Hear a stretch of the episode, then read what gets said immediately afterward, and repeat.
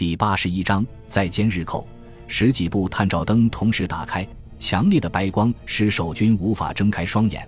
虽然知道接下来肯定是猛烈的攻势，但是也只能依照感觉胡乱射击，准确度下降了很多，火力网出现了很多缺口。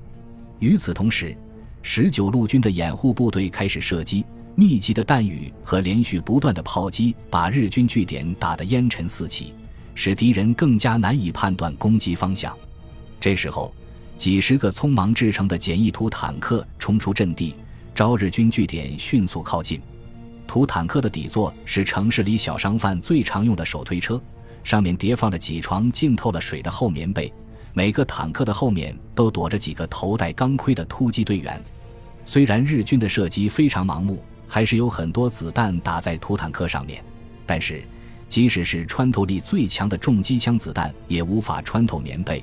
土坦克表现出很强的防御力。预感到末日来临的日军利用居高临下的优势。把一颗颗手榴弹凌空丢下，有些刚好落在土坦克的后面，把突击队员炸得血肉模糊。虽然掩护部队已经把每一个窗口都控制住，可是狡猾的日军根本就不站起身投掷。这时候，最前面的几个土坦克已经距离日军防线只有五十米的距离，突击队员也开始用手榴弹攻击。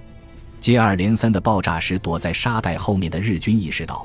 中国士兵已经近在咫尺，强迫自己睁开眼睛，准备瞄准对手。然而，映入眼帘的不是炫目的白光，就是一个个巨大的黑影，根本看不到目标的位置。突击队员纷纷从土坦克后面跃起，全速向前冲刺，手里的半自动步枪连续不断的射击，黄澄澄的弹壳从枪膛跳跃而出。被探照灯照得晕头转向的日军根本无法进行有效的抵抗，底层的攻势很快就被突破。为了阻止中国军队的攻势，很多无法失误的日军士兵匆忙拉响手榴弹，希望与敌人同归于尽。然而，大部分被炸死的却是身边的同伙。突击队一边肃清底层的残敌，一边向二楼进攻。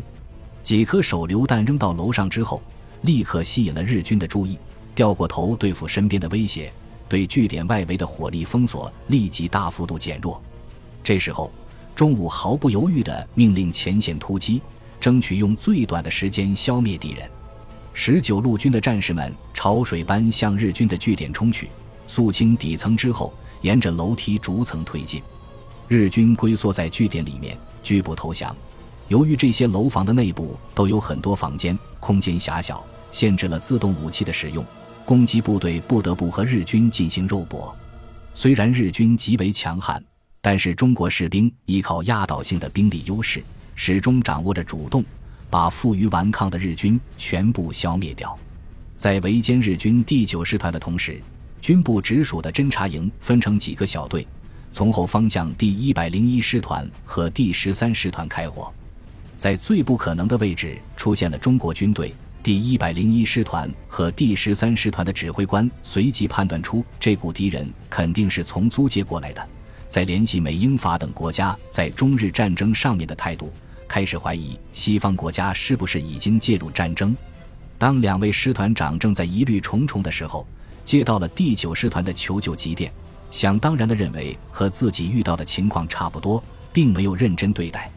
几个小时之后。十九路军的骚扰部队停止了攻击，借助黑夜的掩护悄然遁去。两个师团长这才感觉有些不对劲。恰好上海派遣军司令部来电告知第九师团濒临绝境，命令立即增援。可是还没等他们的增援部队赶到，十九路军已经攻下了第九师团的最后一个据点。师团长及驻梁甫被当场击毙，解决了第九师团。十九路军摆出一副要大干一场的架势。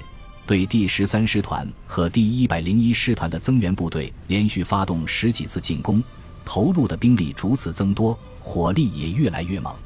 日军连续两次被十九路军痛击，对这支军队有了畏惧的心理，再加上对自己靠近租界的侧翼没有安全感，面对敌人有恃无恐的进攻，开始乱了方寸。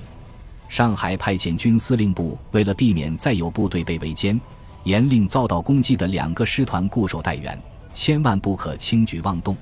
同时紧急联络上海领事馆和外交部，要求尽快摸清西方各国的态度。当晨雾渐渐散去，十九路军的攻势终于平息下来，对面的日军终于松了口气。这时候，从苏州河南抽调的两个步兵联队抵达前线，而空军的轰炸机群也出现在战场的上空。然而，让日军感到意外的是，闸北地区已经找不到中国军队的踪迹，数万大军仿佛凭空消失了。原来，十九路军在结束围歼第九师团的战斗后，立即开始通过工兵部队连夜搭建的三座浮桥转移到南岸。虚张声势的进攻都是由断后的第六十师独自进行的。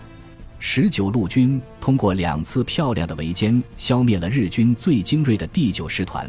沉重地打击了日本帝国主义的嚣张气焰，使其不得不重新估量中国军队的战斗力，尤其是此前被忽略的包括十九路军在内的地方部队的战斗力。第九师团被全歼的消息传出后，立即在国际国内引起轩然大波，全国民众奔走相告，十九路军的名字再次响彻中华大地，许多热血青年开始不远千里前往福建。希望能够加入这支钢铁之师、胜利之师。西方各国的军事观察员再次被十九路军超强的战斗力所震撼，有些人甚至撰文说，如果有海军和空军的支援的话，单凭十九路军就完全能够应付上海所有日军。日本统帅部羞怒交加，决定把十九路军列为头号敌人，同时立即启动登陆作战计划。争取围歼包括十九路军在内的中国军队，洗雪皇军的耻辱。而作为中国军队统帅的蒋介石更是感到异常尴尬，自己指挥数十万军队苦战两个月，消灭的日军数量居然和十九路军相当。虽然不得已再次通令嘉奖十九路军，但是心里始终难以释怀。最高统帅已经如此。底下的中央军嫡系部队的各级将官更是感到颜面尽失，在联系以前十九路军几乎全歼了第八十八师的往事，很多人开始把十九路军看作眼中钉、肉中刺，感觉甚至比日军还要可恨。不知不觉中，十九路军陷入了极为不利的境地。